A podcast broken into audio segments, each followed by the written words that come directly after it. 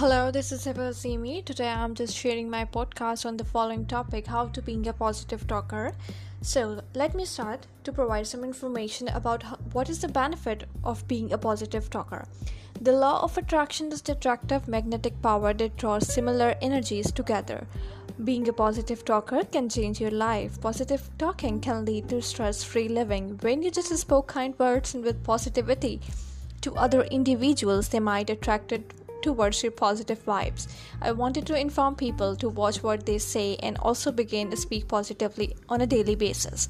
Being a positive talker, you have some sort of advantages in your life. For example, positive talking has a great effect on your health.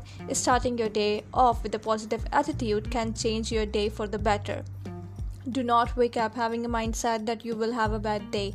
You are what you attract. Speaking into your life can help you to be able to enjoy life. You should care because what you say can manifest.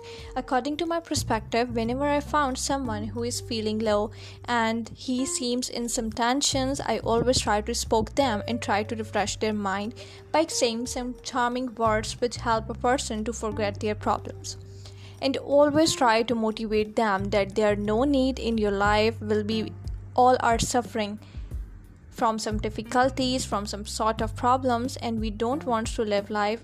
And at that certain point, when we are just quite good our strength of living, whenever you find circumstances in someone's life, motivate them, provide them a proper guidance that what to do at a certain point, heal them with your words, bring a smile on their faces by reflection of your own charisma.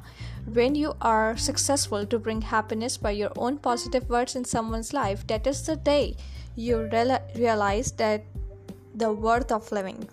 Spread positivity, say no to toxic words. Goodbye, everyone.